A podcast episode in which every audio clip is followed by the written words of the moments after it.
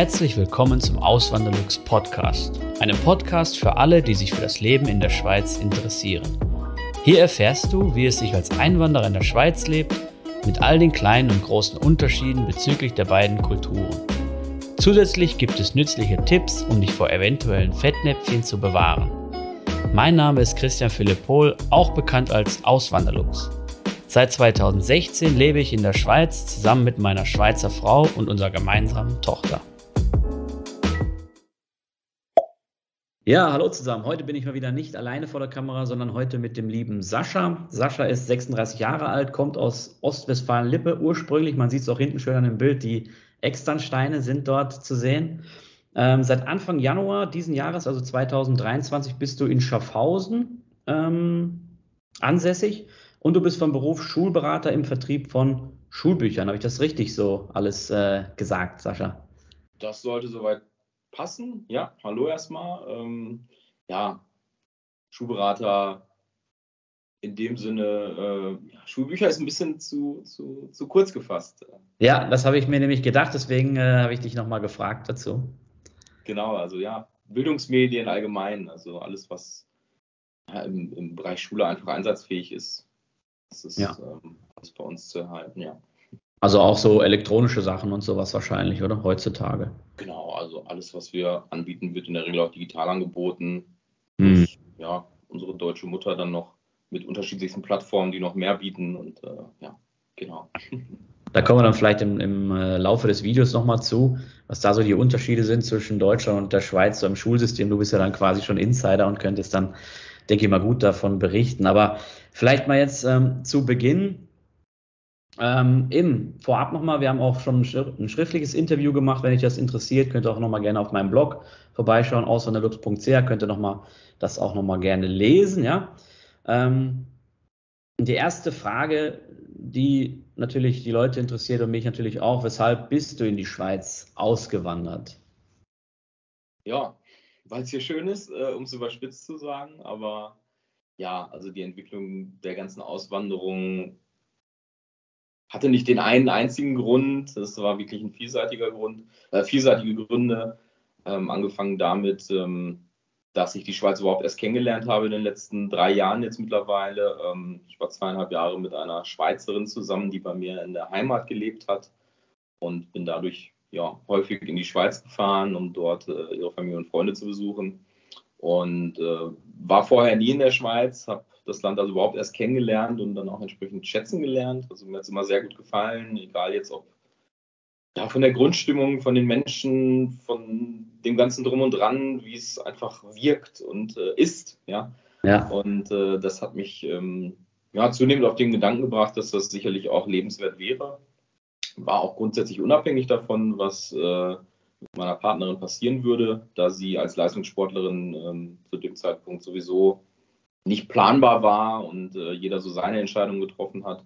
Mhm. Und ähm, ja, ich hatte es vor circa einem Jahr schon mal versucht, bei meinem jetzigen Arbeitgeber in der ja, Niederlassung, ist es nicht, ist ein eigenständiger Verlag in der Schweiz, aber in derselben Gruppe. Ja. Ähm, hat sich das leider nicht ergeben in dem Format. Und dann hat sich zu einem späteren Zeitpunkt aber äh, mit einem Mitbewerber ergeben. Und ja, die Jobperspektive war gut hat mir gefallen. Äh, lange über das Angebot nachgedacht, weil ich parallel dazu auch bei meinem Arbeitgeber über Dinge gesprochen habe. Ähm, und ja, ausschlaggebend war sicherlich, wie es hier ist, aber mhm. auch sicherlich ein Stück weit, wie es in Deutschland geworden ist, wie die Entwicklungen und auch die Perspektiven sich in Deutschland zeigen. Insbesondere, äh, ja, die Entwicklung dessen, was mit dem Geld, was man so an den Staat abdrückt, äh, ja, gemacht wird. Das hat mich mhm. zunehmend doch ähm, ins Grübeln gebracht, auch so Themen wie Krankenversicherungshöhe und so weiter. Also das waren viele Faktoren, die dann auch auf dieser Ebene ausschlaggebend waren, zu sagen, so irgendwie mache ich das jetzt mal. Ja, ja. und ähm, eben du hast dich dann, eben du hast ja die, die Schweizerin kennengelernt in, in, in deiner Heimat. Und dann seid ihr natürlich, wie du gerade gesagt hast, auch regelmäßig in die Schweiz gefahren. Habt ihr miteinander gesprochen oder wie hast du dich äh, über die Schweiz informiert? Wie hast du zum Beispiel gemerkt, so, hey, das Geld wird da vermutlich besser investiert vom Staat oder mit der Krankenkasse läuft es anders. Hat sie davon erzählt oder hast du irgendwie selber recherchiert oder so? also klar haben wir uns auch über ihr Heimatland unter, unterhalten, immer mal wieder, aber jetzt nicht mhm. so in der Tiefe äh, dieser Umstände oder der politischen Verhältnisse und so weiter. Mhm. Ähm, da war bei ihr das Interesse auch nicht so ausgeprägt wie bei mir sicherlich. Ähm, das hat sich zunehmend ergeben, als wir Familie und Freunde getroffen haben und mit den Leuten dann auch einfach mal gesprochen haben und ja, ich dann auch einfach mal neugierig war, weil ich ja gesehen habe, wie ja, wie die Grundstimmung einfach eine andere ist, wie die Stadtbilder einfach andere sind, ähm, wie Sauberkeit und Höflichkeit einfach existieren in einem Umfang, wie ich es in Deutschland schon sehr lange nicht mehr gesehen habe. Und ja, klar wusste man irgendwie, ja, Schweiz ist irgendwie so ein eigenständiges Land mit direkter Demokratie. Das sind so Dinge, die weiß man natürlich so in puncto Allgemeinbildung. Aber man setzt sich ja nie in der Tiefe damit auseinander, wenn man irgendwie, ja, ewigst in Deutschland gelebt hat. Und äh, dementsprechend hat sich das natürlich verstärkt und ja, so richtig in die Tiefe gegangen, was so Themen wie die Krankenversicherung läuft und so weiter, bin ich dann in der Tat erst, als ich es ähm, in Richtung dieses Entschlusses gebracht hat. Also als ich mir mhm. wirklich Gedanken gemacht habe, auszuwandern, habe ich mich verstärkt damit auseinandergesetzt. Bin in dem Zusammenhang auch auf deinen Blog gestoßen. Das war so äh, dann auch später, als ich es dann durchgezogen habe, an vielen Stellen doch sehr, sehr hilfreich. Ja. Ja. Und hier jetzt natürlich äh, schaut man sich natürlich auch an, wie, wie politisch so läuft. Äh, jetzt waren gerade die ganzen Abstimmungen und äh, man verfolgt das schon ein Stück weit. Ich versuche das immer möglichst breit gefächert zu machen. Ähm, punkto ja, Medienvielfalt hier auch vor Ort. Ähm, da gibt es sehr, sehr unterschiedliche Formate, ähm, die aber auch sehr informativ sind und man, ja, auch wenn man sich politisch nicht beteiligen kann, hat man irgendwie die Möglichkeit, sich gut zu informieren, finde ich, und auch noch ja. sehr vielseitig zu informieren, was auch Welch? da in Deutschland etwas schwieriger geworden ist, habe ich das Gefühl. Mein Schweizer Privatkonto ist das Zack-Konto von der Bank Claire. Es ist kostenlos und bietet viele weitere Vorteile, wie beispielsweise virtuelle Unterkonten und Zack-Deals. Wenn du ebenfalls ein Zack-Konto eröffnest, kannst du dir mit dem Code AWLZAK 50 Franken Startguthaben sichern. Weitere Infos findest du auf auswanderlux.ch slash zack oder in den Podcast Show Notes. Ja, ähm, welche Plattform nutzt du denn in der Schweiz dafür, um dich zu informieren? Möchtest du das sagen? Also ich versuche die ganze Bandbreite irgendwie abzudecken. Ja, es gibt ja diverse Podcast-Formate auch, ähm, aber ich versuche wirklich angefangen von Tagesanzeiger, was ja dann doch eher äh, ein bisschen weiter links ausgerichtet ist, mhm. über natürlichen SRF, äh, über NZZ, ähm, aber auch mal Weltwoche, einfach um eine konträre mhm. Meinung irgendwie wahrzunehmen und äh, eine Einordnung für sich selber zu haben. Äh, ja, Herr Köppel hat eine andere Ansicht an vielen Stellen, als das vielleicht im Tagesanzeiger stattfindet, aber ich finde es halt gewinnbringend, irgendwie so äh, alle Stimmen irgendwo so ein bisschen einzufangen und sich selbst daraus ein bisschen ein Bild zu machen. Ja. Ja, ja ich finde, dass zum Beispiel so eine Zeitung wie die Weltwoche, glaube ich, die würde in Deutschland, ähm, wenn jetzt die groß auf den Markt kommen würde, würde die, glaube ich, zerrissen werden irgendwie. Das, kennt man ja nicht so in Deutschland. Es sind wahrscheinlich nur wenige Insider, die das kennen. Mir ist zum Beispiel aufgefallen, ich war gestern im Autohaus in einem, beim großen Mercedes ähm, und da lag auch die Weltwoche rum. Also ich muss sagen, ich lese die Weltwoche eher nicht so, ja. Ähm, ich bin so mehr NZZ, Tagesanzeiger und natürlich auch noch auf anderen Plattformen, auch bei, ähm, die nicht jetzt irgendwie einem großen Verlag angehören.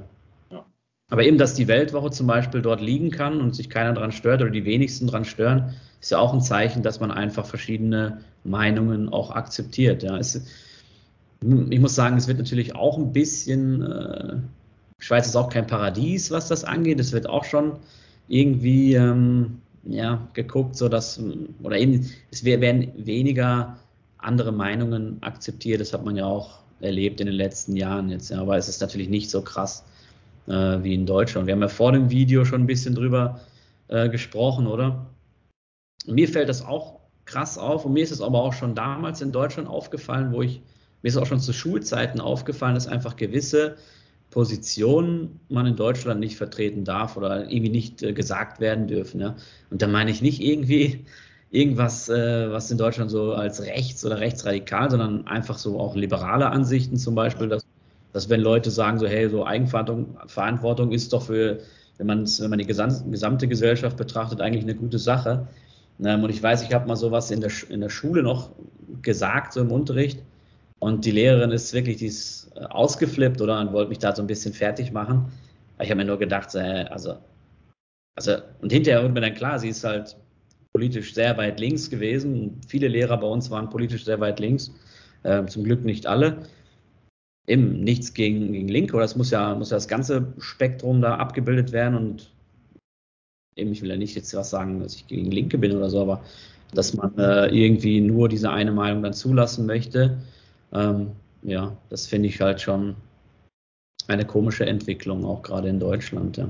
ja, also es ist unfassbar moralisch aufgeladen an vielen Stellen und ähm, ja, der Meinungskorridor wird zunehmend verengt, auch bei Themen, wie du gesagt hast, also die, die in keinster Weise irgendwas Rechtsradikales hätten. Also wenn es da einfach nur um Kapital, um, um mhm. Unternehmertum, um ja. Eigentum und so weiter geht. Das sind ja, ja, schon Dinge, die in Deutschland mittlerweile äh, sehr stark ähm, in den Debatten negativ dargestellt werden. Also hängt sicherlich auch ein Stück weit zusammen, dass es in Deutschland natürlich unfassbar schlechte finanzielle Bildung auch gibt.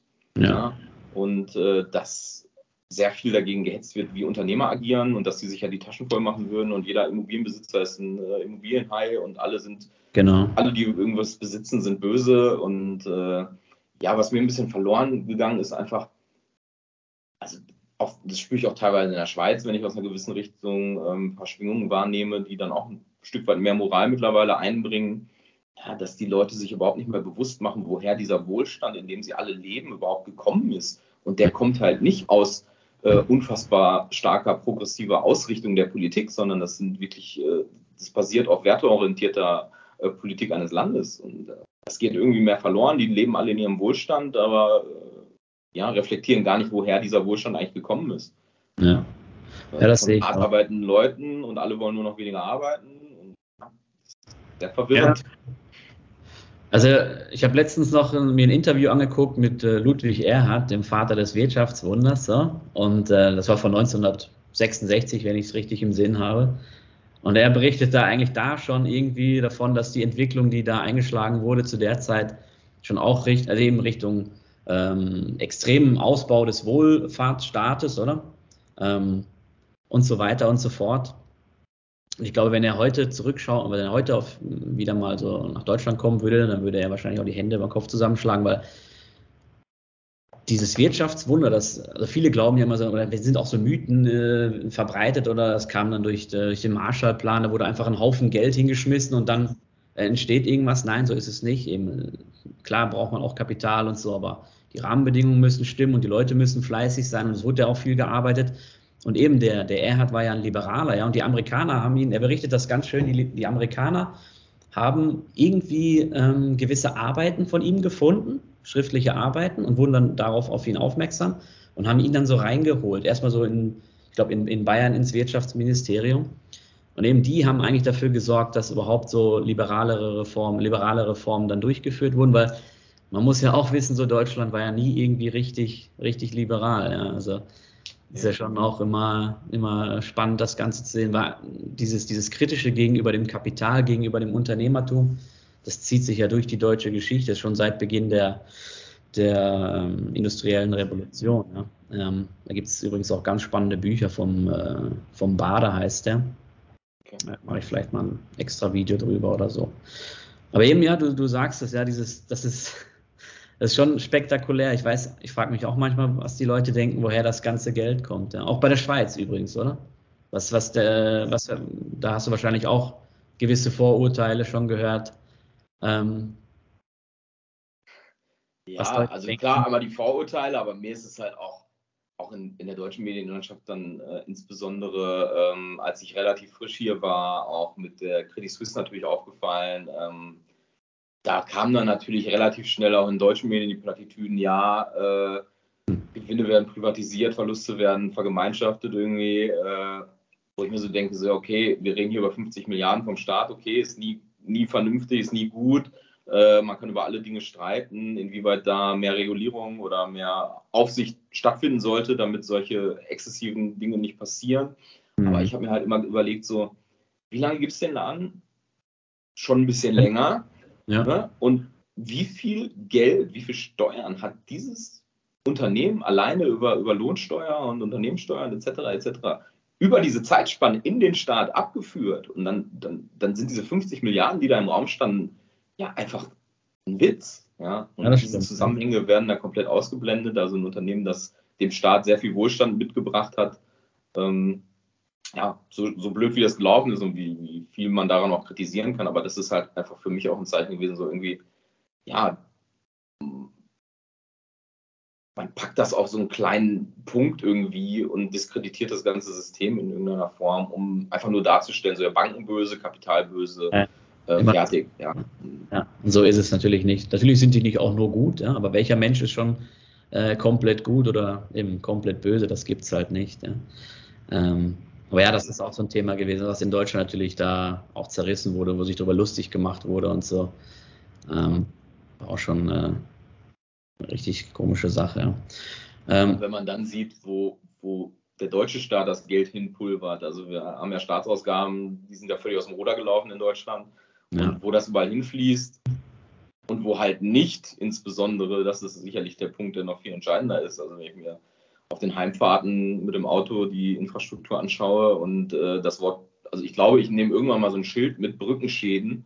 Das steht gefühlt an jeder Brücke auf meiner Sechs-Stunden-Fahrt. Äh, das ist Wahnsinn, wie, wie, Dinge da liegen bleiben und die Gelder, die ja Rekordeinnahmen des Staates sind, äh, mittlerweile irgendwo fehlgeleitet laufen. Ja, da kann man sich, da könnte man sich, also mich wundert, dass noch viel weniger Leute das so in Frage stellen. Ja, das waren ja wirklich wirtschaftlich sehr gute Zeiten in den vor Corona so, ja, wirklich so eine, so eine, wenn man so will, eine ganze Dekade.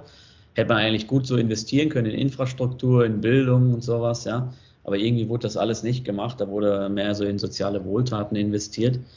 Und äh, ein gutes Beispiel, äh, ich weiß nicht, ob auch da lang fährst, die A45 in Nordrhein-Westfalen. Da fährst du wahrscheinlich eher nicht durch. Du fährst über A7. Zum Glück nicht zum ja. Glück nicht, äh, aber mein Kollege, der äh, aus Arnsberg kommt und da in der Region auch als Schulberater betreut, äh, ja. den hat er natürlich ganz anders getroffen. Ja, ja. ja, eben die, die Brücke, die da irgendwann festgestellt wurde, dass sie so baufällig ist, dass sie nicht mehr saniert werden kann und dann wurde ihr von einem Tag auf den anderen komplett gesperrt. Und das ist natürlich, das hat einen großen Impact für die ganze Region, oder? Das ist ja, also da sind viele mittelständische Unternehmen äh, in, in, dem Sauerland, wenn man es so bezeichnen will. Ähm, und eben eine Autobahnbrücke, die einfach so mal eben äh, gesperrt wird, dass das in Deutschland passiert, das darf einfach nicht sein. Ja. Und eben, es gibt ja noch viele, viele andere Beispiele. Du hast es ja schon gesagt mit, mit äh, Brückenschäden. Es gibt auch eine Brücke, ich glaube, die A3 ist das bei Leverkusen, wenn ich es richtig im Kopf habe, die schon seit Jahren, wirklich, da war ich noch in Deutschland, also vor 2016, seitdem ist die schon für LKWs gesperrt. Ja. Das fragt man sich, ich bin was. beruflich noch ein paar Mal langgekommen die letzten Jahre, auch Wahnsinn. Und was dadurch die Auswirkungen dadurch, wie sich Verkehr verlagern und so weiter. Ähm, aber das bei der A45 ist natürlich der Wahnsinn. Also alle Schweizer, die sich über die gubrische Situation ärgern und da gerne mal stehen müssen, äh, ja. kann man nur sagen, das ist eigentlich nichts dagegen, äh, was die Menschen da in der Region und gerade auch die Unternehmer da in der Region erleiden dürfen. Ja. Der Gubrich ist noch. Wollte ich nicht unterbrechen, Entschuldigung. Nee, nee, alles gut. Der Gubrich ist noch ein gutes Beispiel, weil da haben sie ja jetzt die dritte Röhre gebaut. Ja? Die dritte Röhre ist fertig. Die haben sie dann in Betrieb genommen und dann haben sie die, die, äh, also die, die linke Röhre, wenn man so will, ist, also man muss es so erklären, es gab ja zwei Röhren vorher, für jede Richtung eine. Und dann haben sie die dritte gebaut, weil sie gemerkt haben, der, der, das Verkehrsaufkommen wird immer größer, es reicht einfach nicht mehr. Jetzt haben sie die dritte fertiggestellt und jetzt beginnen sie damit, die erste wieder zu sanieren. Und danach wird die zweite saniert, wenn die erste wieder fertig ist und irgendwann sind dann hoffentlich alle drei äh, funktionstüchtig und ähm, eben es läuft, wenn nicht bis dahin auch der Verkehr wieder stark zugenommen hat.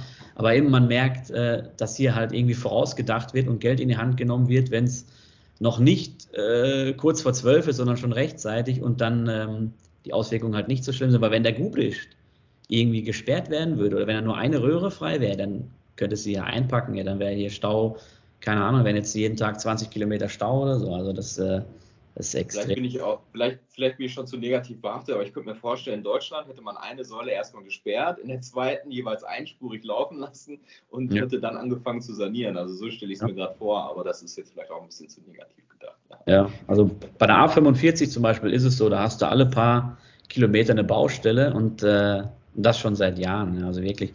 Aber ja, Wahrscheinlich kommen jetzt auch Kommentare, ihr seht das zu negativ und so, aber ich bin der Meinung, in Deutschland wird immer viel zu viel noch hingenommen, viel zu viel wird immer in Schutz genommen, wird gesagt, ja, das ist halt so und da kann man nichts machen, ja, ist halt nicht so, muss man halt mit leben und so, nee, muss man nicht. man kann äh, ein System auch anpassen und man kann ein System äh, deutlich besser betreiben.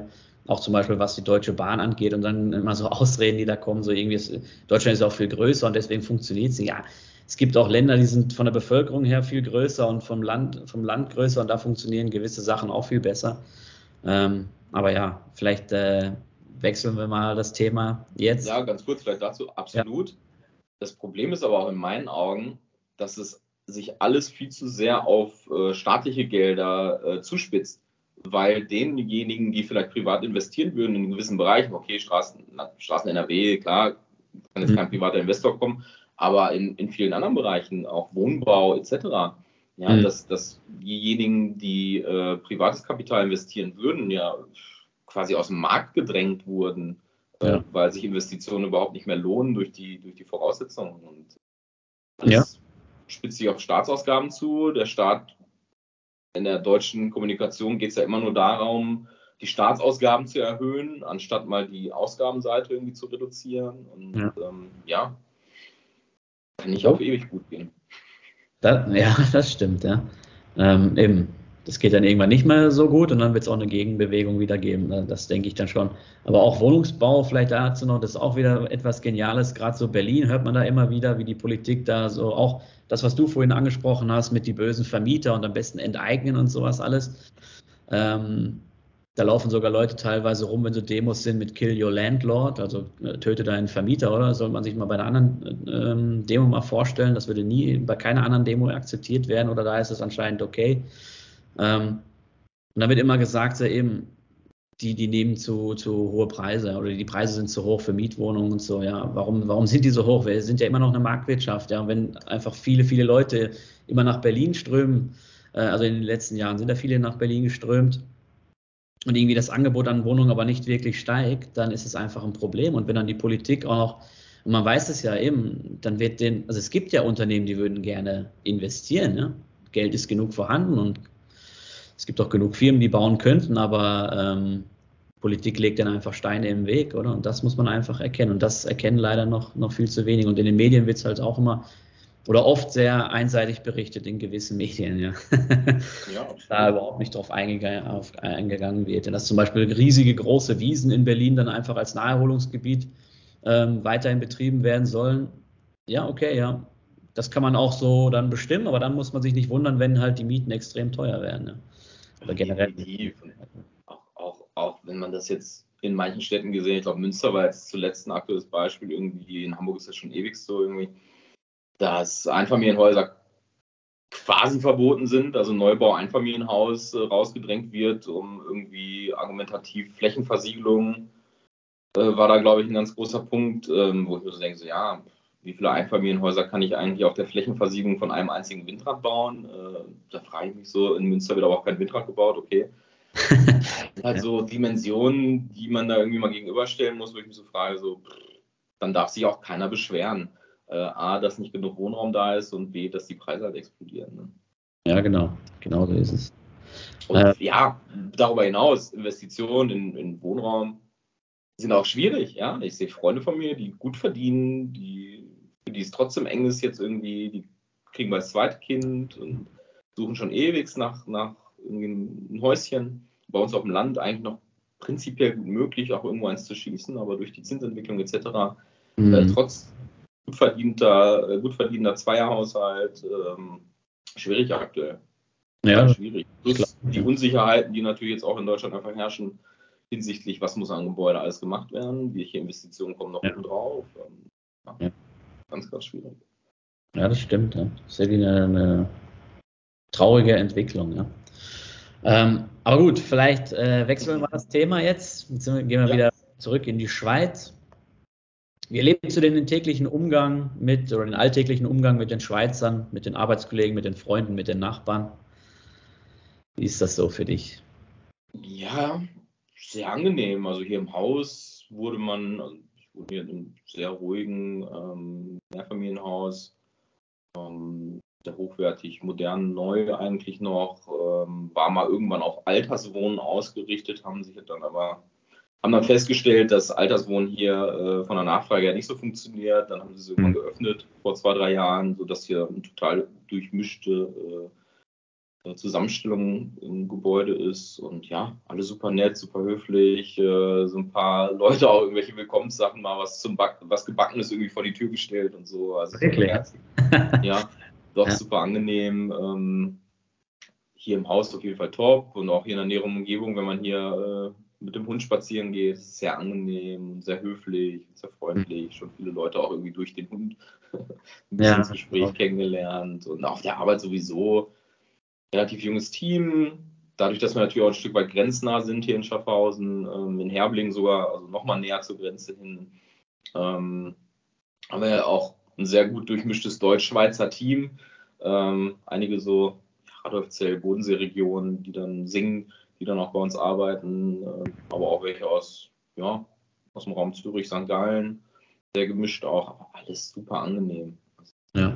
Hilfsbereit und auch gerade ja, wenn es um Mundart geht, ähm, sehr höflich, äh, immer das Hochdeutsch angeboten und ja. äh, habe das auch auf Behördengängen immer wieder erlebt. So, ja, äh, soll ich Hochdeutsch sprechen, wird da gefragt, also wirklich zuvorkommt. Ähm, äh, wo ich mir so denke, ja, ist super höflich, dass du fragst irgendwie. Äh, ich bin aber hier hingekommen und äh, muss mich bemühen, auch deine Mundart irgendwie zu verstehen. Also das war immer so meine Perspektive und mhm. merke das jetzt auch viele Termine auch mit irgendwelchen Kantonsverantwortlichen im Bildungsbereich, ähm, wo es dann halt auch um diese Fragestellung geht, Mundart oder nicht und äh, immer wieder angeboten wird, ja, wir können gerne Hochdeutsch sprechen, wenn das nicht funktioniert und so. Ja, doch, doch. Aber angenehm. du, ja. Und bestehst du denn dann meistens darauf, dass Mundart gesprochen wird? Also ich, ich bestehe also, gar nicht. Also grundsätzlich, ich sage ganz klar, Mundart ist vollkommen in Ordnung. Ja, ja. Ähm, ansonsten, wenn es mal wirklich irgendwo hapert, dann würde ich halt auch nachfragen, völlig klar. Ja. Aber würde jetzt niemand irgendwie sagen, so, ja, ist super, bitte Hochdeutsch, äh, das ist mir total wichtig oder so. Also in keinster Weise. Ja. ja, ich frage ich frag deswegen, weil ich mir halt gedacht habe, eben, ich habe mir, ich habe die Antwort irgendwie ja schon wie gewusst, so, du willst natürlich auch den Mundart lernen und man lernt das ja nur, wenn man damit Kontakt hat, oder? Und du hast natürlich ja auch ähm, durch, deine, durch die Beziehung mit, der, mit deiner Schweizer Freundin, mit deiner Ex-Freundin, hast natürlich auch schon, schon länger Kontakt mit Schweizerdeutsch, oder? Und hast ähm, also familiär. Du Sie hat nie mit mir gesprochen. Okay. Sie hat immer Hochdeutsch gesprochen. Ja. Ähm, aber die Familie und Freunde da, ja, absolut auch sehr vielseitig. Also auch Berndeutsch relativ früh mit in Kontakt gekommen, was ja ah, spezieller ist. Äh, Berndeutsch, ja, sehr hilfreich. Ich hab, ja, ich habe jetzt erst gedacht, eben, ich wusste es ja nicht, aber ich habe ge gedacht, sie wäre auch so aus äh, so Nordschweiz oder Ostschweiz gewesen, aber eben in Region Bern war das dann, wo sie. Nee, sie kommt hier aus der Gegend. Ah. Ähm, hier Schaffhausen, Winterthur, so die Region. Mhm. Ähm, aber hat halt Freunde unten Richtung Bern tun und ja. entsprechend ist man da dann halt auch schon. Ja, das ist schon noch, schon noch was anderes. ja, absolut. ja. Ähm, Genau, und dann noch eine Frage zum, zum Schweizerdeutsch im Allgemeinen so. Äh, eben, ich sage ja immer so, gerade wenn man nicht aus dem süddeutschen Raum kommt, dann ist das schon eine Herausforderung. Was würdest du sagen, ist es eine Herausforderung oder war es leicht für dich, da reinzukommen?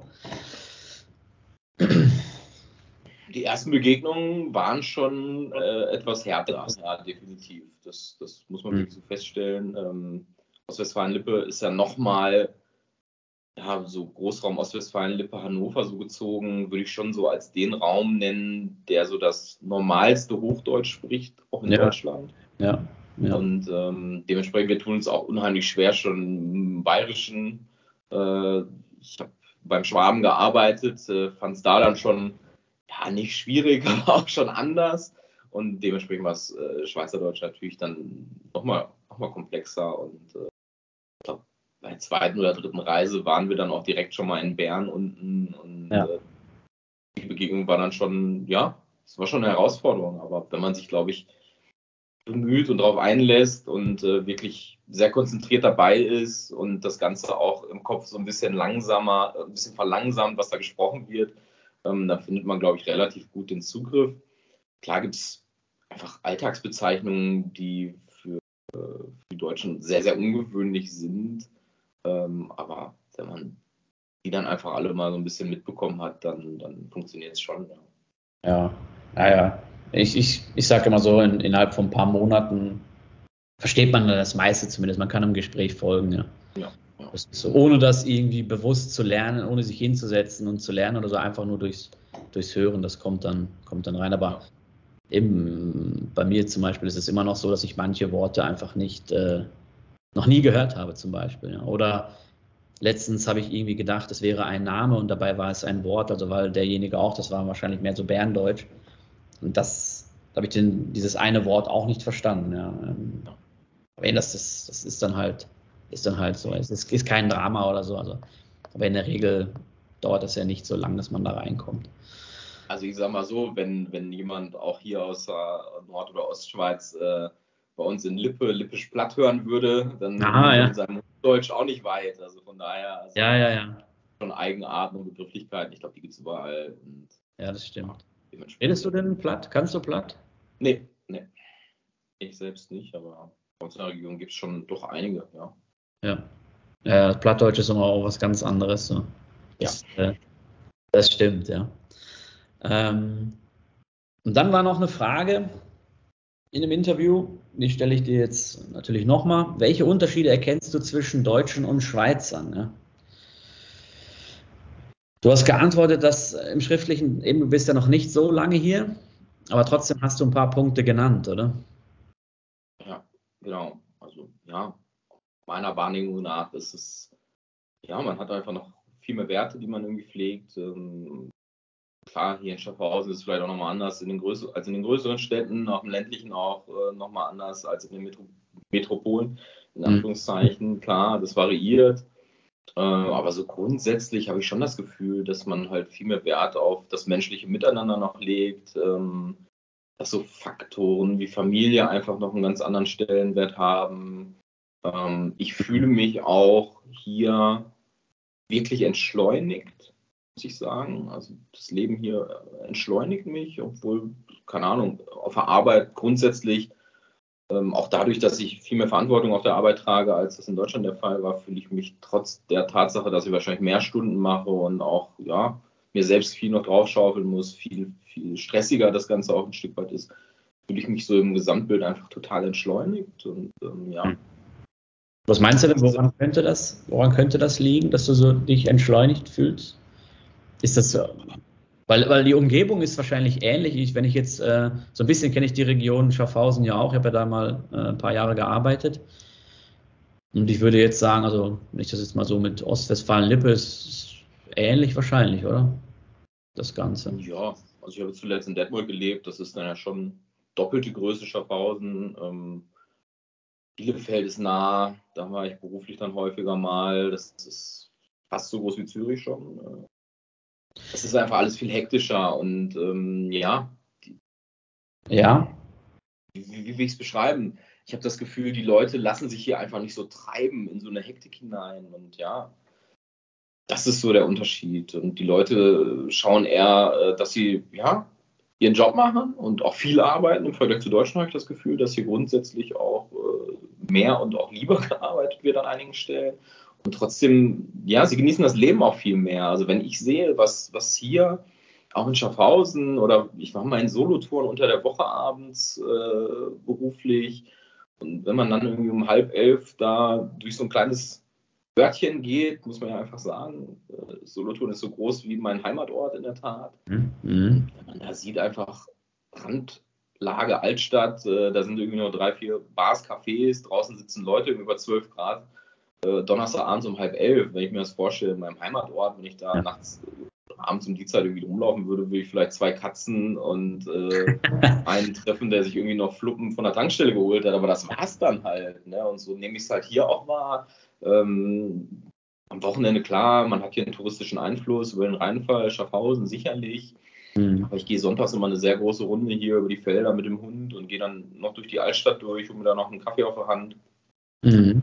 Was da los ist einfach und wie die Leute hier unterwegs sind. Letzte Woche waren wir von der Arbeit Mittwochabends noch bis, bis in die Nacht rein äh, in Schaffhausen unterwegs, Mittwochabends, wo ich mir so denke, so, wow, hier leben 37.000 Leute irgendwie, äh, aber hier ist abends einfach was los, die Leute gehen raus, genießen das Leben und das trägt, glaube ich, einfach dazu bei, ähm, ja, dass die Zufriedenheit größer ist, dass man sich nicht so treiben lässt und äh, ja.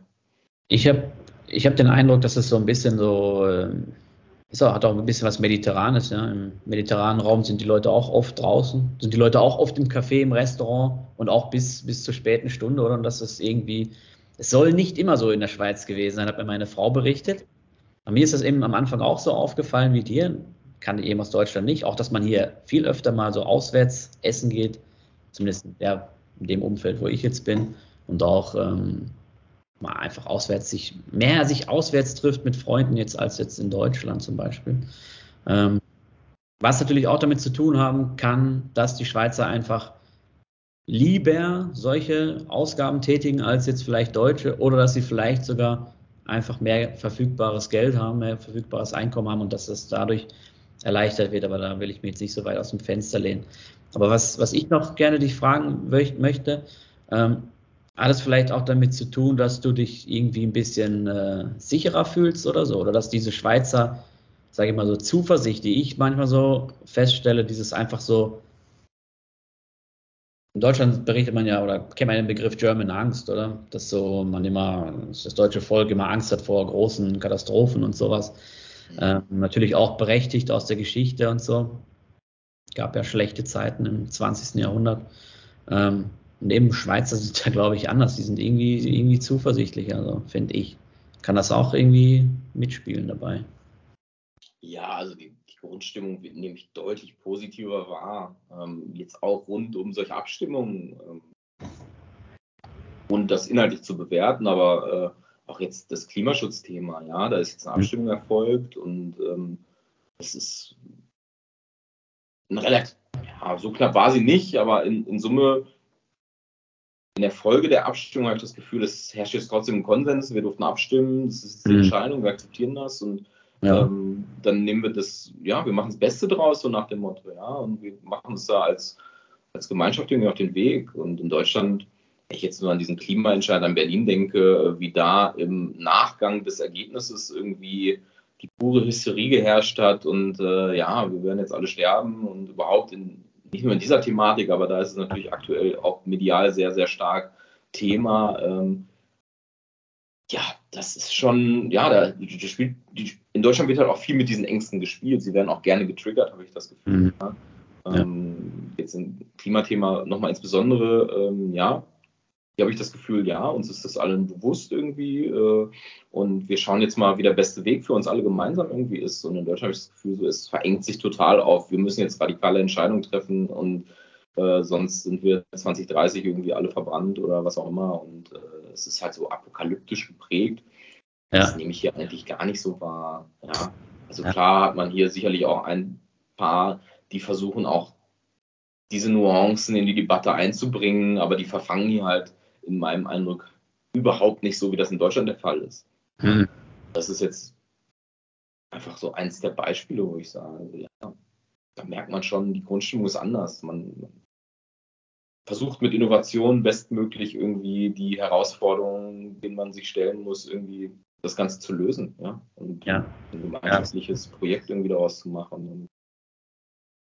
Das ist, da, da ist die Polarisierung in Deutschland äh, bei dem Thema insbesondere natürlich so extrem geworden.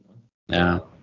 Wundert es einen auch am Ende nicht, dass, dass sich viele dem ganzen Diskurs auch mittlerweile verweigern und überhaupt nicht mehr abzuholen sind. Äh, äh, ja.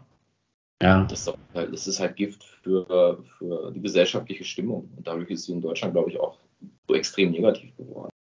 Ja. Jeder ja. ist so in seiner Bubble, ist so zufrieden mit seinem Leben irgendwie. Ich war in Deutschland auch zufrieden mit meinem Leben. Ich habe super ja. verdient, mhm. habe äh, ein super Umfeld gehabt, einen tollen Freundeskreis, Familien dabei. Äh, für mich persönlich ähm, war immer alles super. Und das ist so der Punkt irgendwie in Deutschland auch gerade. Das sehen sehr viele so äh, und ziehen sich so in dieses eigene Zufriedenheitssystem so zurück und dadurch geht halt so dieser gesamtgemeinschaftliche Gedanke irgendwie verloren. Und ähm, dadurch sagen so halt einige so, ja, mittlerweile ist mir alles egal, mir geht's gut, ich ziehe mich aus diesem Diskurs raus und lebe mein Leben jetzt hier irgendwie noch die nächsten 30, 40 Jahre und ich werde dafür sorgen, dass es mir persönlich gut geht. Aber dadurch kommt halt eine Gesellschaft irgendwie an Grenzen und überhaupt nicht mehr voran und die großen Herausforderungen werden dann vielleicht nicht so gelöst, wie das gesamtgesellschaftlich sinnvoll wäre. Ne? Ja, das ist tragisch, weil man weiß ja, wenn es nicht gut um mein Land steht oder um meine Gesellschaft steht, dann passiert so etwas, dass die Leute sich in die Familie zurückziehen. Das hatte man ja zum Beispiel auch in der DDR so. Ja, ja klar. Wird nur, nur so als Beispiel. Ähm, aber eben wegen, weil du gerade angesprochen hast mit deinen, mit deinen Freunden und Familie, wie sehen die das denn, äh, dass du in die Schweiz ausgewandert bist? Konnten die das verstehen oder haben die gesagt, so, hey, mach das bloß nicht, das ist alles viel zu teuer und so? also die fanden es schon speziell. Ähm, zu dem Zeitpunkt ähm, haben es auch viele so wahrgenommen erstmal, dass es irgendwie im Zusammenhang mit meiner Ex-Partnerin stehen würde. Mhm. Ähm, was aber halt ja, in der äh, Entscheidungsphase irgendwie gar nicht der Fall war. Äh, und äh, dann auch ja, in dem Zeitraum, wo die Entscheidung getroffen wurde, die Trennung dann auch letztlich äh, stattgefunden hat.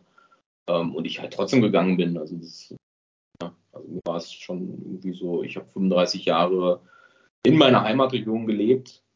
Und mhm. ähm, ja, das war jetzt so für mich so dieses wenn ich es jetzt nicht mache, werde ich es niemals machen und dann werde ich ewig dort in der Heimat leben, habe einen guten Job, lebe mein Leben, ziehe mich in dieses, genau das zurück, was wir gerade gesagt haben.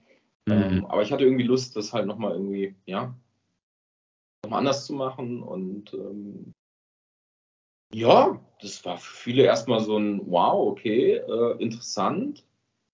Im, Im Freundesumfeld ist es aber so grundsätzlich kein Problem. Also wir sind da gut im Austausch. Einer von uns ist schon kurz nach dem Abi nach Hamburg gegangen, lebt da heute noch. Also Distanz äh, sind wir an einigen Stellen gewohnt. Äh, liegt natürlich auch immer daran, wie man sich bemüht, diese Distanz zu überwinden. Ähm, das klappt von dem Hamburger als gutes Beispiel sehr gut, äh, sodass ja, der Freundeskreis auch so gefestigt ist. Und äh, da gab es jetzt keinen Unmut oder so. Da war es im ersten Moment schon speziell. Äh, äh, aber ja, hat sich total eingespielt, finde ich. Und äh, ja. Mein Papa war schon geschockt. Äh, ja, für den war das schon irgendwie, er ist jetzt gerade aus, aus, der, aus der Arbeitswelt ausgeschieden und äh, ja, tut sich auch damit sehr, ein bisschen schwer und äh, Sohn dann irgendwie die Region noch verlässt. Die, meine Schwester ist schon vor einigen Jahren weg, äh, mein, mein, kleiner Bruder deutliche Altersdifferenz, ist jetzt gerade mit seiner Ausbildung fertig und äh, hat auch schon die ersten Gedanken, irgendwie Flüge zu werden, auszuziehen. Und ähm, ja, das war für meinen Papa war es, glaube ich, am schwierigsten von allen. Ja. Ähm, aber sonst, so berufliches Umfeld fand ich sehr interessant. Die haben das sehr, sehr respektvoll wahrgenommen. Ich war in einem Team, wo ja, der Altersschnitt ein bisschen höher war.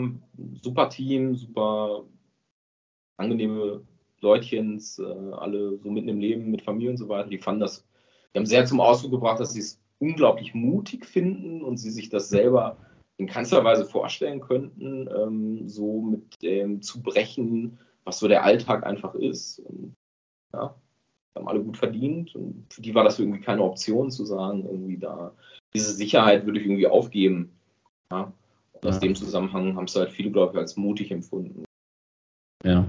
Es ist auch ein mutiger Schritt, auf jeden Fall. Weil man lässt ja eben nicht nur den Job hinter sich, sondern ein komplettes Umfeld. Die Familie ist nicht mehr um die Ecke, die einen unterstützen könnte. So. Ähm, aber ja, das wurde mir damals auch gesagt. Ja. Dass viele, also da habe ich mich noch gewundert, wie viele da wirklich zu mir gekommen sind von meinen Kollegen. Auch zu Kollegen, wo ich nicht das beste Verhältnis hatte, die aber wirklich noch nette Worte gefunden haben und dann auch wirklich gesagt haben, dass sie das wirklich mutig finden. Ja. Und ja, es ist auch ein großer Schritt. Das darf man natürlich nicht unter, unterschätzen, oder? Ja, so hat sich dann auch angefühlt, als man dann hier irgendwie, äh, ja, die, die Planung damals war ein bisschen anders. Silvester sollte, Silvester sollte eigentlich hier äh, in einem anderen Freundeskreis als meinem direkten Freundeskreis stattfinden. Äh, und dann hat sich die Planung halt ein bisschen überworfen durch die Entwicklung. Und dann bin ich irgendwie, ja, vor, kurz vor Silvester bin ich hier runter mit dem Umzugswagen, habe hier alles reingepackt bin dann aber erst noch wieder hoch, habe Silvester dann noch in der Heimat gefeiert noch und habe ich dann am mhm. Neujahrstag irgendwie in den Zug gesetzt und dann war es schon irgendwie so, okay, das passiert jetzt gerade, ne? Es ist schon irgendwie, und dann bin ich hier angekommen und es fühlt sich dann schon irgendwie speziell an. Ja, wenn mhm. man das erste Mal so hier in, in seiner Wohn, in seinem Wohnumfeld äh, dann mal in der Gegend irgendwie ein bisschen spazieren geht oder so, es ist schon irgendwie sehr speziell und äh, klar grübelt man dann vielleicht auch nochmal, ja. Das ist normal, ja. Das ist normal und äh, es gibt ja auch so ein Modell, ähm, Kulturschockmodell, was wie so in Wellen, wie so eine Wellenform hat, oder? Und das ist, das ist eine ganz normale Entwicklung. Am Anfang ist man wie in so einer Honeymoon-Phase. Vielleicht hast du es ja auch schon gehört, Honeymoon-Phase ist alles super geil. Hinterher kommt man in so eine Abwärtsspirale und dann denkt man so, wow, war das wirklich das Richtige und so. Und dann geht es aber wieder aufwärts und dann ist es eigentlich eher so, dass wenn du in die Heimat gehst, dass es dann irgendwie noch auffällt, so dass wo du, wo du dann denkst, so, hey, also in der Regel ist es so, dass man dann denkt, so, boah, in der Heimat würde ich es gar nicht mehr länger aushalten und auch nicht mehr mir vorstellen können zu leben. Aber das ist, glaube ich, glaube ich, auch normal, dass man dann ab und zu mal nur solche Gedanken bekommt. Aber eben, wenn es zum Beispiel nicht passen würde, es wäre ja auch kein, es wäre ja auch kein Drama. Man kann ja, man kann ja heutzutage kann man ja zurück. Es ist ja nicht so wie 1850, wo man sich in ein Segelschiff gesetzt hat Richtung USA. Und dann äh, irgendwie, die waren ja dann wirklich dann, da hätten, da musste das ja funktionieren. Die haben sich ja nicht mal mehr die Rückreise hätten äh, finanzieren können, oder? Also das ist ja heute schon, schon viel, viel einfacher. Und deine Familie, ist die denn auch schon mal in der Schweiz gewesen, hat dich besucht? Ja, also mit meinem Cousin äh, den ganzen Umzug quasi gemacht. Der war dann logischerweise dementsprechend schon mal hier vor Ort. Ja. Äh, mein Papa war schon hier. Ähm, mein Cousin wird mit seiner ganzen Family im Sommer mal vorbeischauen, also familienseitig. Ähm, ist da schon ein bisschen was gelaufen. Eine sehr ja. gute Freundin ist auch äh, dann im Spätsommer mal vorbei. Das war schon soweit geplant jetzt. Und ja, das ist ja. ganz schön, dass dann Leute dann, ja klar, man ist irgendwie, irgendwie fühlt man sich schon in der Bringschuld. Äh, man ist derjenige, der erstmal fortgegangen ist. Ich kann von ja. keinem erwarten, irgendwie zu sagen, so, jetzt musst du mich hier direkt mal besuchen kommen, irgendwie sechs Stunden. In meinem Freundeskreis ist es halt auch so, dass äh, viele verheiratet sind und Kinder haben. Das mhm. macht es dann auch schwieriger, muss man auch akzeptieren und respektieren. Ähm, Gerade jetzt so ersten Monate, ersten Jahre kann ich davon keinem verlangen, so ja, sieh mal zu, dass du hier runterkommst, sonst äh, empfinde ich das nicht mehr als Freundschaft oder so. Ne? Also in keinster Weise. Darum bemühe ich mich halt auch schon sehr, dass ich irgendwie alle drei, vier Wochen in meiner Heimat bin. Ja. Das dann auch entsprechend aufrechtzuerhalten, ja. Also schon ja. ein besonderes Anliegen, ja. Aber ja, eben, du könntest denen ja dann, also die, die natürlich wollen, manche wollen das ja, manche wollen ja mal gerne in die Schweiz kommen, wenn sie dann jemanden haben vor Ort, dann kannst du denen natürlich auch gewisse Sachen schon zeigen, oder bist dann wie so ein, wie so ein Insider schon, was natürlich auch ja. ähm, spannend ist, ja.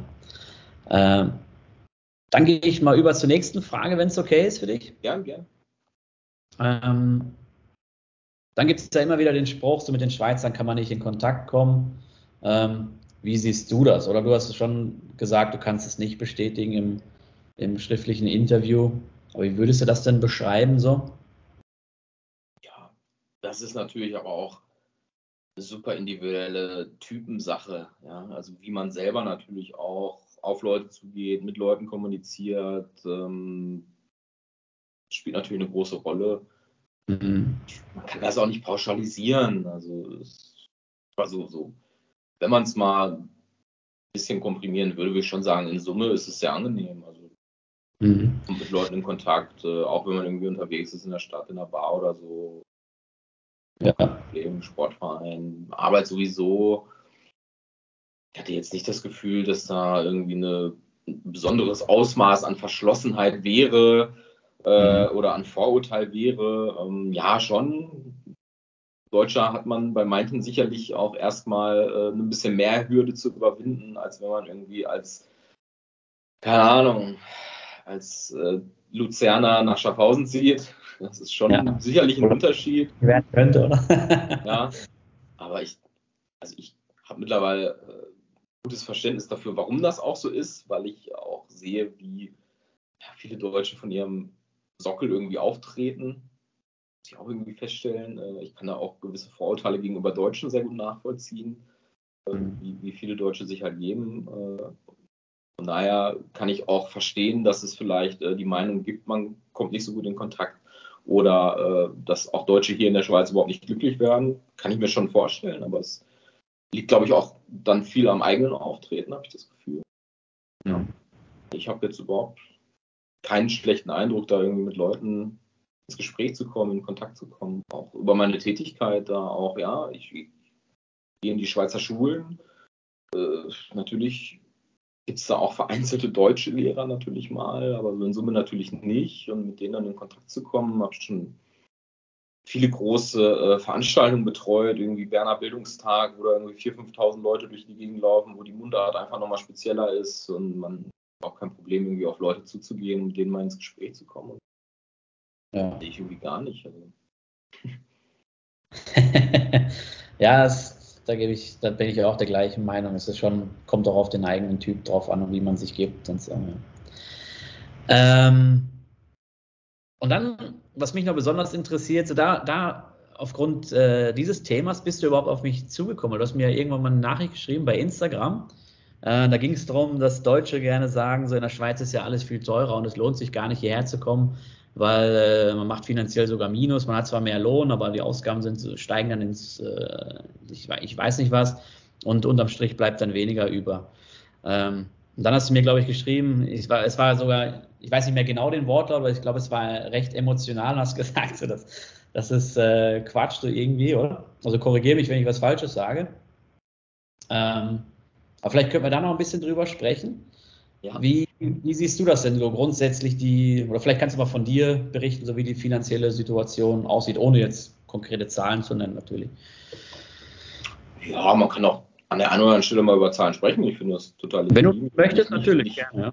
ja, also vielleicht ist ja nur noch ein Beispiel auch. Also erstmal grundsätzlich äh, im Punkto Fixkosten bin ich wirklich pari mit Deutschland. Ja, ich würde auch sagen, dass die Wohnung in Deutschland äh, qualitativ nicht viel besser war als die hier. Ähm, in einer besonders tollen Lage war die.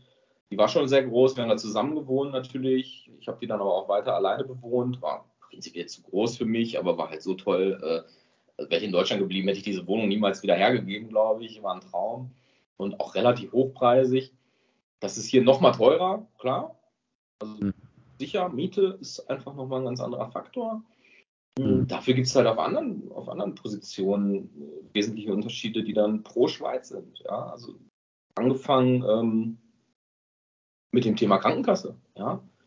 Äh, in Deutschland würde ich nächstes Jahr, dann ist ja gerade schon wieder alles verkündet, Pflegebeitrag wird steigen, äh, Zusatzbeitrag Krankenkasse wird steigen. Ähm, und das ist vielleicht auch eine Zahl, die, die in der Schweiz überhaupt nicht bekannt ist, glaube ich, also nicht, nicht flächendeckend ich hätte nächstes Jahr über 1000 Euro im Monat für die Krankenversicherung bezahlt. Ja, mit 45 Prozent Arbeitgeberanteil, ohne Frage. Aber wenn man in Deutschland halt über dieser Beitragsbemessungsgrenze ist, dann kriegt man es halt mit dem Gehalt ausgezahlt und führt es selber an die Krankenversicherung ab. Das kennen auch wenige Deutsche. Also zumindest mehr Deutsche kennen es nicht, als sie es kennen. Und dadurch ist vielen halt einfach nicht bewusst, das wird irgendwie ja, Gehaltsabrechnung läuft so durch, Krankenkassenbeiträge werden abgeführt, keiner hat irgendwie so den Blick darauf, was wird da eigentlich abgeführt und in welchen Summen, macht sich keiner einen Kopf drum. Ich habe ja mein Netto fertig, finanzielle Bildung, wie gesagt, aufs ja, Geld schauen und diese Dinge zu beurteilen und zu bewerten, ist in Deutschland etwas, ja, oft rudimentär.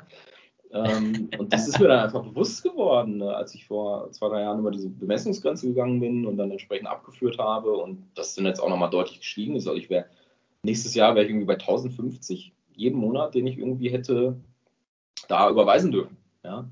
Ähm, ja. Bei den Leistungen, die man da in der gesetzlichen Krankenkasse hat in Deutschland. Das will ich jetzt gar nicht ausführen. Ähm, und das ist halt vom, vom Kostenpunkt ein wesentlicher Unterschied. Ne? Auf jeden Fall. Ähm, also da bist du hier in der Schweiz natürlich deutlich günstiger. Ja? Klar musst du dann hier den Zahnarzt selber bezahlen, der war vorher mitversichert. Ähm, aber aber da wirst du deutlich günstiger, günstiger fahren. Eben gerade für Alleinstehende oder für, für, sagen wir mal, für Leute ohne Kinder ist es natürlich hier in der Schweiz deutlich, deutlich günstiger, das Ganze. In der Regel, ja. Ja, also ich persönlich, wenn ich in Deutschland geblieben wäre, wäre ich äh, seit diesem Jahr 100% in der privaten. Also das wäre für hm. mich überhaupt keine Diskussion. Ah, du hast nicht, gar nicht mal nur aus den, aus den finanziellen Gründen, ähm, sondern vor allem auch aus den, ja, ja, ja. Leistungsgründen. Genau, Entschuldigung, ich habe, weil ich, äh, genau, du warst sogar in der gesetzlichen noch. Ich bin davon ausgegangen, du wärst schon da in der privaten gewesen. Nee. Aber eben, und, und bei den Kosten und mit dann mit den Leistungen aus der gesetzlichen, das ist wirklich total absurd. Ja. Also ja. eben, wir wollen gar nicht so viel darüber berichten, aber äh, als gesetzlich Krankenversicherter ist es halt nicht so toll in Deutschland, ja. Es ist einfach so. Und das Privatversicherter, da geht es eigentlich gut. Oder da rufst du heute beim Arzt an, dann sagt er, kommen Sie am besten heute vorbei oder morgen, wie Sie wollen. Wenn du als Gesetzlicher anrufst, dann sagt er dir vielleicht, kommen Sie mal in drei Monaten wieder, oder? Ähm, und auch in so. dem Bereich ist Aufklärung ja auch rudimentär in Deutschland. Privatversicherung ist immer das Böse, das ganz große Übel und äh, das hm. sind die, die irgendwie was Besseres sein wollen oder sonst irgendwas. Aber ganz ehrlich, wenn ich die Möglichkeit habe, ähm, daran zu antizipieren und dann, ja, dann gibt es halt die Themen, ja, früher war die Private halt noch nicht so aufgestellt wie heutzutage und dann im Alter sind die Beiträge hoch. Ich sehe es auch beim ehemaligen Arbeitskollegen, der in Rente ist, der privat versichert ist. Ja, das ist dann schon teuer. Aber heutzutage gibt es ja auch entsprechende Bausteine in diesen Versicherungsmodellen, die dann auch im Alter irgendwie eine Entlastung bringen und so weiter. Und diese Mythen, die Leute verurteilen es einfach direkt, informieren sich überhaupt nicht, was für sie vielleicht eine Option sein könnte. Und äh, ja, ja, wird einfach so diskreditiert, ist böse und äh, ja. fertig. Ja, genau. Weil nur manche sich leisten können und so, aber eben, dass die Privatversicherten auch mehr zahlen oft für eine Leistung und damit auch das Gesundheitssystem äh, insgesamt unterstützen. Und ich bin mir jetzt nicht, nicht hundertprozentig sicher, aber ich meine sogar, dass, äh, dass generell so Beiträge auch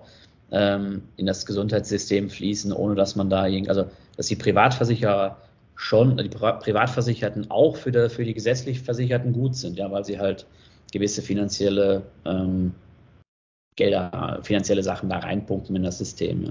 ja. Aber eben, das ist auch wieder so etwas, das ist auch, wird auch in den Medien oft schlecht dargestellt, ja, ist einfach so. Und vielleicht hast du es ja auch gehört, in Deutschland wird ja jetzt immer mehr diskutiert, so was kann man denn machen, um die ausufernden Gesundheitskosten dazu äh, irgendwie abzupuffern oder so. Und Lustigerweise habe ich letztens gesehen, der eine schlägt vor, ähm, Zahnärzte rauszunehmen, auszuklammern. Da wären wir dann auch beim Schweizer System quasi, oder? Wo das hier das gleiche ist. Ähm, oder wo auch vorgeschlagen wird, so eine Art, also da ging es um Selbstbeteiligung, die haben jetzt nicht Franchise und Selbstbehalt genannt, aber es sah, sah genau so aus. Kosten irgendwie bis 800 Euro im Jahr sollen selber bezahlt werden. Und äh, war noch von einer anderen Summe die Rede, nämlich von 2000 Euro für irgendwas anderes. Für genau das wäre dann sowas wie der Selbstbehalt. Das heißt, prozentual von dem, was noch darüber anfällt, müsste auch noch äh, irgendwie selbst getragen werden. Ähm, also ja, das, das, sieht dann schon so aus, dass man dann irgendwie auch da irgendwann so fast das Schweizer System hat, nur halt nicht mit der Qualität, wie man sie hier in der Schweiz ja, hat. Ja. Und mit deutlich höheren Kosten, ja. Also wenn ja. der Beitrag sinken würde und äh, dann irgendwie ja. Selbstwahl kommen würde, würde ich es prinzipiell erstmal gerechter finden. Ja. Aber bei, bei gleichbleibendem Beitrag ist es ja, mhm. dann ist es ja, quasi eine, eine eine Verteuerung und Leistungskürzung in einem. Äh, das mhm. Wahnsinn. Also das System wird irgendwann implodieren in der Form. Ne? Dabei ging es dem System vor zehn Jahren noch hervorragend. Ne? Ja, Überschüsse gehabt. Aber das ja, ist nochmal ein Thema. Ja, das hat Gründe. ähm, ja, ansonsten kostentechnisch äh, alles weitere an Fixkosten, also keine Ahnung, das Handy-Abo hier ist Also ich zahle hier für äh, Internet Flatrate äh, irgendwie 25 Euro umgerechnet im Monat, äh, mhm. was ich bei der Telekom für 80 kriegen würde. Äh, bei, obwohl die Telekom in Deutschland schon ein gutes Netz ist, aber im Vergleich dazu ein schlechteres Netz immer noch als die Schweizer Netze. Äh, das muss man sich mal vor Augen führen. Also es geht halt auch immer, es sind nicht immer nur die Zahlen, die man abdrückt, sondern es sind auch die Leistungen, die dahinter stehen, finde ich. Mhm. Trotzdem ist man hier günstiger und das gleiche zieht sich dann auch aufs Internet-Abo hier mit Glasfaser und so weiter. Das ist ja auch ja, ist ja ein Fremdwort in Deutschland an vielen Stellen. Ähm, mhm. Ja, ich, ich konsumiere gerne Sport, äh, bin da äh, in einigen Sportarten wirklich interessiert, habe dementsprechend hier ein Sportabo, zahle auch für das Sportabo irgendwie, das von, von der Leistung her größer ist, äh, ganz klein wenig weniger sogar als in Deutschland wo das Leistungspaket deutlich kleiner ist. Das äh, ist halt faszinierend. Dann Stromkosten, das ist ja, noch, ja. noch ein ganz wildes Thema. Ja. Meine erste Stromrechnung bekommen, jetzt im April für die ersten drei Monate. Und ja, ich, ich habe nur müde gelächelt eigentlich, ja. wir hatten halt, als wir zu zweit gelebt haben, hatten wir beim Stromanbieter noch zu den günstigen Konditionen hatten wir noch einen Bestandsvertrag und haben trotzdem irgendwie 100 bis 120 Euro im Monat zu zweit bezahlt. Also, ja, ja, Homeoffice etc., große Wohnung. Mhm.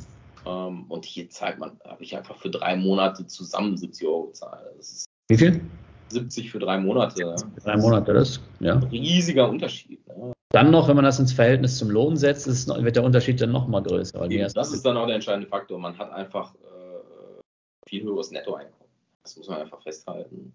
Ja. Und äh, diese, also ich habe am Ende des Monats habe ich viel mehr Geld zur freien Verfügung, dass ich irgendwie investieren kann, dass ich verprassen kann. Das ist einfach ein wesentlicher Unterschied. Definitiv. Ja. Also dieser Mythos, ja klar, Essen gehen ist an einigen Stellen schon mal teuer.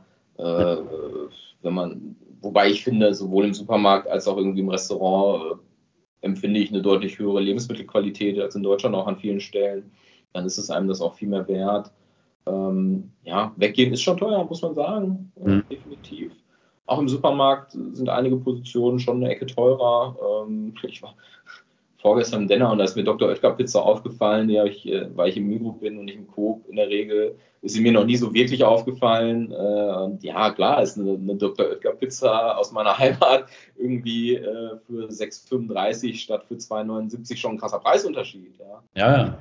ja. Aber äh, ja, so im Gesamtwarenkorb empfinde ich es jetzt nicht als so viel teurer, als dass äh, das mein Netto im Verhältnis so auffressen würde, dass es mir hier schlechter geht. Also, mhm. Ja. Ja. Ähm, und dann kommen wir wieder noch nach, nach Deutschland. Vermisst du denn Deutschland? Also an Deutschland per se, äh, dieses gesellschaftlich und stimmungstechnisch darstellt, äh, vermisse ich grundsätzlich erstmal nichts. Ähm, natürlich, ich bin 35 Jahre in meiner Heimat gewesen. Bei uns in der Region nochmal stärkere Heimatverbundenheit als vielleicht auch in anderen Regionen, mhm. in städtischeren Regionen. Äh, Heimat ist da schon ein Begriff. Für ja, jetzt kein konkretes Vermissen, aber ich, ich finde es schon schön, wenn ich in der Heimat bin. Ja, ich habe in Detmold wirklich so ein schönes kleines Barista-Café, das ich dann auch jedes Mal besuche und äh, cooler Typ da, dem es gehört und es ist immer wieder schön. Man spürt dann auch, äh, wie schnell drei, vier Wochen rumgehen, wenn man dann sich wieder sieht irgendwie und dann so, okay, du bist schon wieder da. Ach ja, so schnell fliegt die Zeit. Äh, man nimmt es aber gar nicht so wirklich wahr. Äh, klar, Freunde, Familie, ist immer ein Faktor, den man dann vielleicht in einer weniger engeren Taktung einfach sieht Mhm. Weil ich sagen muss, mir ist schon ein Anliegen, wenn ich in der Heimat bin, dass ich dann auch möglichst alle irgendwie sehen kann, dass ich auch die Kids irgendwie äh, sehen kann, die sich natürlich auch ja, schlagartig entwickeln in den jungen Altersklassen. Äh, ja. ja. Dadurch, dass es aber auch ganz gut funktioniert, bei den Heimatbesuchen wirklich so seine Leute auch immer sehr regelmäßig und teilweise auch sehr umfangreich zu sehen, äh, hat sich noch kein so krasses Vermissen irgendwie eingestellt. Und ja, so, weiß ich nicht. So am Land selber sehe ich jetzt keinen Vermissfaktor in irgendeiner Form. Ja. Ja. Ist ja auch schnell da. Eben von Schaffhausen ist das nur ein Katzensprung, da bist du schon in Deutschland. Ja. Auch wenn es nicht. Ah, also nach Singen muss man jetzt nicht zwingen, glaube ich. Äh, nee. Aber ja, auch am Bodensee und so ja. kommt man ja auch schnell hin. Da hat man schon wieder die deutsche Seite ein Stück weit. Äh, ja, das stimmt. Ja. Und wie gehst du denn in die Heimat? Mit dem Auto, mit dem Zug oder mit dem Flugzeug? Naja, ich bin ein Vertriebler, habe das Dienstfahrzeug und dementsprechend nehme ich das Auto dann schon, auch wegen dem Hund. Ah ja, ja stimmt. Der dann in der Regel mit dabei ist, der bleibt zwar auch schon mal bei meinen Eltern irgendwie mal drei, vier Wochen zwischendurch, aber in der Regel ist er halt schon dabei und mhm. naja, Bahn ist für mich einfach keine Option und das habe ich jetzt von so vielen Leuten auch gehört, die hier irgendwie aus Deutschland aus sind und vielleicht mal ein bisschen ja. länger mit der Bahn fahren. Das ist in Deutschland halt einfach keine Option. Also Zürich-Kassel geht ganz gut. Habe ich auch schon mal gemacht. Mhm. Äh, auch, auch, in den letzten Jahren schon mal. Äh, aber weiter als Kassel will ich auch nicht fahren. Dann ist nochmal eine Stunde 20 irgendwie in die Heimat. Da lasse ich mich dann schon abholen, weil ab da wird es dann wirklich katastrophal. über, über irgendwelche Bümmelbahnen, die dann auch schon mal ausfallen und so. Und ja, im Fernverkehr muss man halt auch Glück haben, muss man echt sagen. Ja. ja, das ist wirklich. Ja. Ähm, und dann noch eine ganz äh, spannende Frage. Was kann in Deutschland von der Schweiz lernen? da hast du ein schönes Zitat, wenn ich das einmal im Schriftlichen hast einen schönes, schönen Satz äh, geschrieben, den ich dann äh, gerne zitiere. Ähm, wie man als Staat seine Bürger in Ruhe lassen kann, könnte Deutschland auch mal wieder lernen. Ja? Vielleicht, äh, vielleicht dazu ein paar, paar Worte von dir. Ja, es gibt ja gerade einfach viele Themen, in, in denen versucht wird, politisch ins Privateste einzudringen, jetzt nicht nur in der Heizungsthematik, ähm, auch. Also in Summe ist es so, man hat das Gefühl, dass politisch und medial teilweise Dinge einfach forciert werden, wo dann auch in Umfragen klar ist, eine klare Mehrheit hat keine Lust auf diese Themen. Mhm. Man kann sich darüber streiten, ob man in der Klimathematik auch mal Dinge durchziehen muss. Aber am Ende des Tages wird der Bürger zu wenig mitgenommen mittlerweile. Ja? Und äh, ich find, am perfideste finde ich es immer, ja, da kann man auch zu stehen, wie man will. Jeder soll so, so agieren, wie er möchte. Ich bin da total frei. Also ich finde jeden in Ordnung, der irgendwie in, im schriftlichen oder im gesprochenen von mir aus auch irgendwie gendert oder so. Ja? Mhm. Aber wenn am Ende des Tages sich irgendwie in zahlreichen Umfragen über die letzten Jahre 80 Prozent des Volkes ähm, ablehnen gegenüber dieser, gegenüber dieser Dinge irgendwie positionieren und es trotzdem mhm. immer weiter geritten wird und insbesondere im öffentlich-rechtlichen nochmal, ähm, dann geht das halt irgendwie gegen das, was das Volk irgendwie für sich für richtig erachtet. Und ich würde es auch auf Unternehmerebene packen. Also ich war bei meinem damaligen Unternehmen sogar im Gesamtbetriebsrat und ich kriege halt einfach viele Dinge mit. Äh, dazu jetzt keine Details aus dem Unternehmen, aber man kriegt halt einfach mit, was da für Regulierungen, was da für Auflagen reinkommen, wie man da auch ähm, im Unternehmertum zunehmend reguliert und gegängelt wird. Also wenn ich da an, an irgendwelche Lieferkettengesetze, an irgendwelche Whistleblower-Gesetze denke, ähm, wo Unternehmen wirklich ausschließlich Positionen schaffen müssen, um diese Gesetze irgendwie zu erfüllen. Ähm, mhm. aber diese Positionen tragen nichts zur Wertschöpfung des Unternehmens bei. Also sie, sie ziehen quasi Kapital aus den Unternehmen ab nur um irgendwelche Dinge zu erfüllen, die auf EU-bürokratischer Ebene irgendwie sich ausgedacht wurden oder was auch immer. Äh, sei mal dahingestellt, ob Dinge davon sehr positiv oder nicht sind im Effekt, aber am Ende des Tages ähm, ziehst du halt auch Investitionskapital aus Unternehmen ab und gängelst Unternehmen zu diesen Dingen, die sie erfüllen müssen. Und ja, die Datenschutzgrundverordnung, ja, die dann in Deutschland, äh, äh in einem deutschen Beamten, Bürokratenstaat natürlich nochmal äh, wasserdichter irgendwie erfüllt wird, äh, als das vielleicht irgendwo in anderen EU-Ländern, in Bulgarien oder so erfüllt wird von irgendwelchen mhm. Kleinstunternehmen. Da spielt Datenschutz vielleicht dann nicht so eine große Rolle. Da, da ist Deutschland dann halt auch am Ende der Streber, der diese ja. Dinge dann immer eins zu eins umsetzt, ja. Also es ist in vielen Bereichen, sowohl im privaten als auch im, im wirtschaftlichen Bereich, zunehmend so, dass der Staat immer präsenter wird, dass der Staat irgendwie immer mehr äh, einwirkt auf all diese Dinge. Und ähm, ja, das finde ich schon sehr, sehr bedrohlich auch an einigen Stellen. Ja. Mhm. Und auch in anderen Bereichen siehst du da auch noch irgendwie Punkte, wo Deutschland sich was von der Schweiz abschauen könnte? Es ist natürlich immer schwer zu vergleichen, ja. Landesgröße, wir haben darüber, du hast es eben schon mal betont, äh, ja, es gibt größere Länder mit mehr Einwohnern, die Dinge besser machen als Deutschland. Mhm. Ähm, aber klar ist es, ein, in einigen Bereichen ist es natürlich ein Faktor, dass äh, die Schweiz kleiner und einwohnertechnisch geringer ist.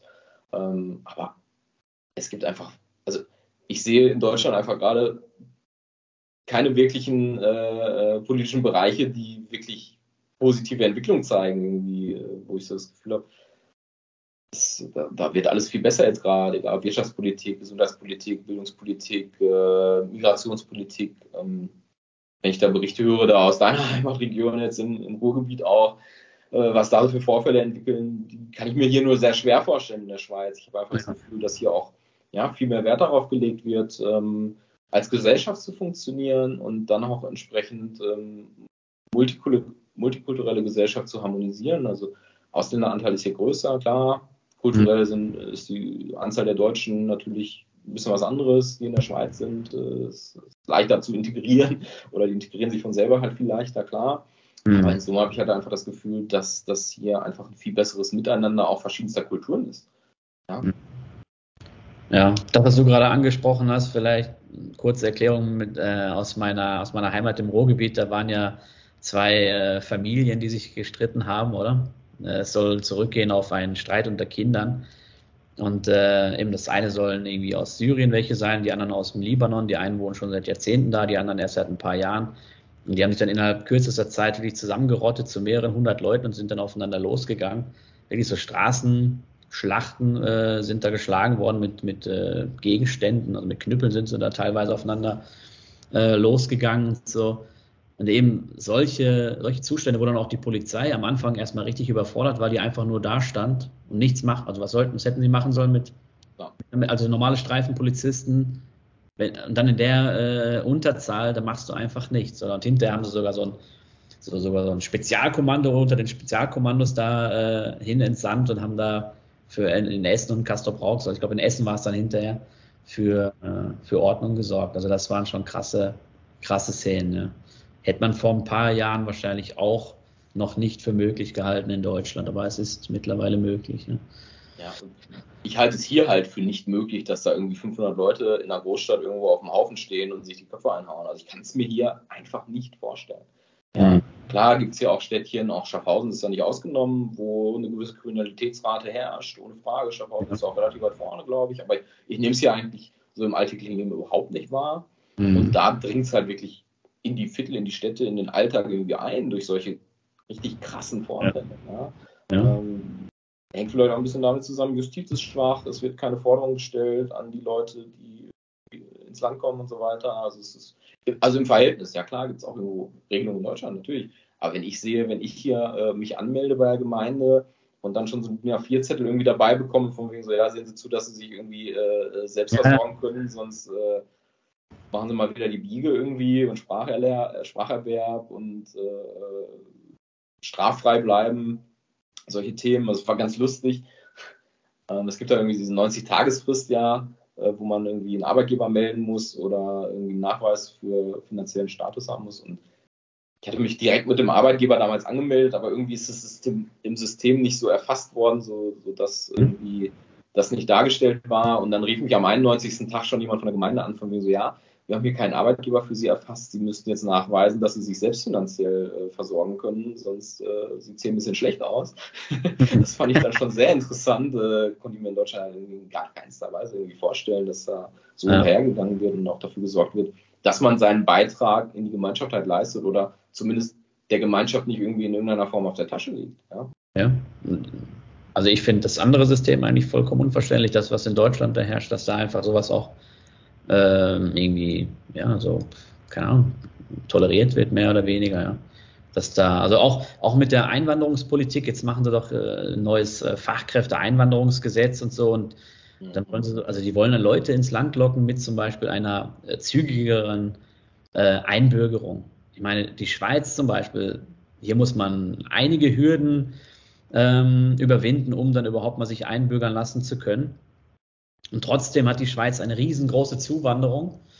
Ähm, also irgendwie daran liegt es jetzt nicht, dass keine Fachkräfte kommen. Fachkräfte wollen äh, andere Sachen, die wollen gute Karrierechancen haben, die wollen äh, in der Regel niedrige Steuern, die wollen hohen Lohn und, äh, und sowas wollen die haben, aber das versteht man auch anscheinend in vielen, also viele anscheinend ähm, Leute in Deutschland, die da politisch aktiv sind, die verstehen das anscheinend nicht oder wollen es nicht verstehen, weil es gegen, gegen deren Ideologie ist, ist mein Eindruck sie nehmen es in ihrer Bubble halt auch nicht so wahr. Ja? Das muss man vielleicht auch einfach mal sagen. Also das Einwanderungs, also das, nicht das Einwanderungsthema, das, das Einbürgerungsthema finde ich in Deutschland auch sehr krass, wie mhm. sich jetzt gerade entwickelt. Ähm, eine Optimierung des Fachkräfteeinwanderungsgesetzes ist definitiv notwendig und befürworte ich auch, mhm. ähm, weil ich schon oft von Fällen gehört habe, dass Leute, die wirklich Bock hatten, in Deutschland Fuß zu fassen, durch die überbordende Bürokratie einfach ja, hm. keine Chance bekommen haben. Teilweise wirklich Hochqualifizierte, die irgendwie abgelehnt wurden, dann sogar irgendwie einzuwandern. Crazy. Irgendwelchen bürokratischen Hürden. Äh, da bin ich prinzipiell sehr positiv, dass das grundsätzlich angegangen wird, muss mhm. ich sagen. Aber man muss es halt auch ein Stück weit damit harmonisieren, wie man die andere Seite der Einwanderung irgendwo ein bisschen besser reguliert. Also humanitärer Schutz ist für mich etwas, was, was nicht angetastet werden darf. Ja, das ist definitiv eine mhm. wichtige Säule äh, äh einer Gesellschaft ohne Frage. Ähm, ich habe viel in der Jugendarbeit gemacht in Deutschland auch, im Sport, ähm, auch zu der Zeit, wo die großen Flüchtlingswellen waren, habe viele Jungs aus diesen, also viele Minderjährige auch bei uns im Sportverein integriert und habe viele tolle Menschen kennenlernen dürfen, die sich dann auch sofort engagiert haben, eingebracht haben und irgendwie das auch als Chance wahrgenommen haben, sich mhm. ja ein schönes Leben aufzubauen. Ich glaube auch, dass das Potenzial da ist in Deutschland, sich ein schönes Leben aufzubauen mit dem nötigen Einsatz. Ja, ja, auf jeden Fall. Ja. Also da bin ich der Letzte, der sagt, das funktioniert nicht. Ich komme auch aus, ja, aus, aus einer wirklich türkisch geprägten Stadt, äh, eine Kleinstadt in Deutschland, damals Gastarbeiterzuwanderung ohne Ende. Mhm. Bin damit immer in Berührung gewesen, egal ob es jetzt Schule war, ob es jetzt Sportverein war oder jetzt auch äh, mit einigen, mit denen ich noch befreundet bin im Alltag. Tolle Menschen, die sich auch ihr Leben aufgebaut haben, selbstständig geworden sind und, und, und, und, und. Und die tun mir am meisten leid in den aktuellen Entwicklungen, weil die werden damit in den Topf geworfen mit denjenigen, die überhaupt kein Interesse daran haben, sich zu integrieren, die gar kein Interesse daran zu haben, irgendwie was zu leisten, auch in einer Leistungsgesellschaft, in einer Bildungsgesellschaft. Und äh, das, das ist für mich ein Pulverfass, ja. Und äh, mir tut es wirklich leid, immer für diejenigen, die ich auch kenne, die irgendwie italienischstämmig sind, türkischstämmig sind oder sonst mhm. woher. Also asiatische Ex-Freundinnen, das sind alles Leute, die sind per se für den Deutschen im ersten Schritt erstmal Ausländer, mhm. äh, anderer kultureller Hintergrund, anderes Aussehen und so weiter. Aber das sind so viele Menschen, die hier tolle Erfolgsgeschichten geschrieben haben, ähm, die dann aber mit in diesen Topf gelandet werden, weil sich da irgendwelche Idioten mit 500 Leuten treffen und die Köpfe einschlagen. Ja. Ja. Das ist auch ein großes Problem, ähm, wo ich nicht sehe, dass man da Lösungen angeht. Finde ich schon sehr, sehr beunruhigend. Ja. ja. Wahrscheinlich haben manche den, oder vermutlich haben manche den Gedanken so, dass sich das Problem dann irgendwie von selbst auflöst, in Luft auflöst, wenn man nur. Es wird aber auch, es wird aber auch von der, von der äh, einheimischen Gesellschaft ein Stück weit vorgelebt. Ähm, immer dieses Jammern und die Chancen in Deutschland sind nicht da und es ist alles so ungerecht und alles so blöd. Ganz ehrlich, ich, ich habe damals mal eine Mitfahrgelegenheit angeboten und hatte zwei Jungs dabei, die irgendwie, ich von Kassel nach Stuttgart mitgenommen. Mhm. Ähm, die wollten einfach in Urlaub fliegen zusammen, die waren 21 ungefähr. Mhm. Die waren fünf Jahre vorher, waren zwei junge Afghanen, die sind äh, zu Fuß nach Deutschland gekommen. Ähm, die haben perfektes Deutsch gesprochen, die sind äh, in die Schule gekommen damals, als sie angekommen sind. Äh, der eine hat äh, qualifizierte Hochschule, äh, qualifizierten mittleren Abschluss gemacht, der andere hat sogar sein Abitur gemacht, der eine ist jetzt irgendwie an der Uni studiert da, der andere macht gerade irgendwie seinen Meister in irgendwelche Elektrotechnik-Geschichten. Also ganz ehrlich, wenn zwei Jungs, die, die keinerlei Sprachkenntnisse haben, keinerlei Kenntnisse über die Gesellschaft, in die sie da einwandern haben, ähm, so einen Weg gehen können, dann weiß ich nicht, warum wir jammern, dass so vielen Menschen die Chancen irgendwie verbaut werden. Also da, das ist auch, ja, die Stimmung von der heimischen Gesellschaft ist halt auch ein falsches Signal in meinen Augen. Mhm. Ja, das ist ein guter Punkt. Schönes Beispiel auch von den beiden. Ja, was Jungs, echt. Was möglich ist in der kurzen Zeit, oder? Unter so schlechten Voraussetzungen. Absolut. Ja. Ja. Ähm, und vielleicht noch kommen wir jetzt zum Abschluss, weil wir haben jetzt schon über eine Stunde ja. drauf, damit wir nicht den Rahmen sprengen hier. Ähm, was empfiehlst du den Leuten, die über eine Auswanderung nachdenken, aber jetzt unabhängig vom Land? Einfach, die stellen sich jetzt vor, sie können, sie würden gerne auswandern. Ähm, deine Ratschläge jetzt vielleicht an diese Person? Ja, also wenn, wenn der erste Impuls im Kopf schon da ist, sollte man sich einfach damit auseinandersetzen, denke ich.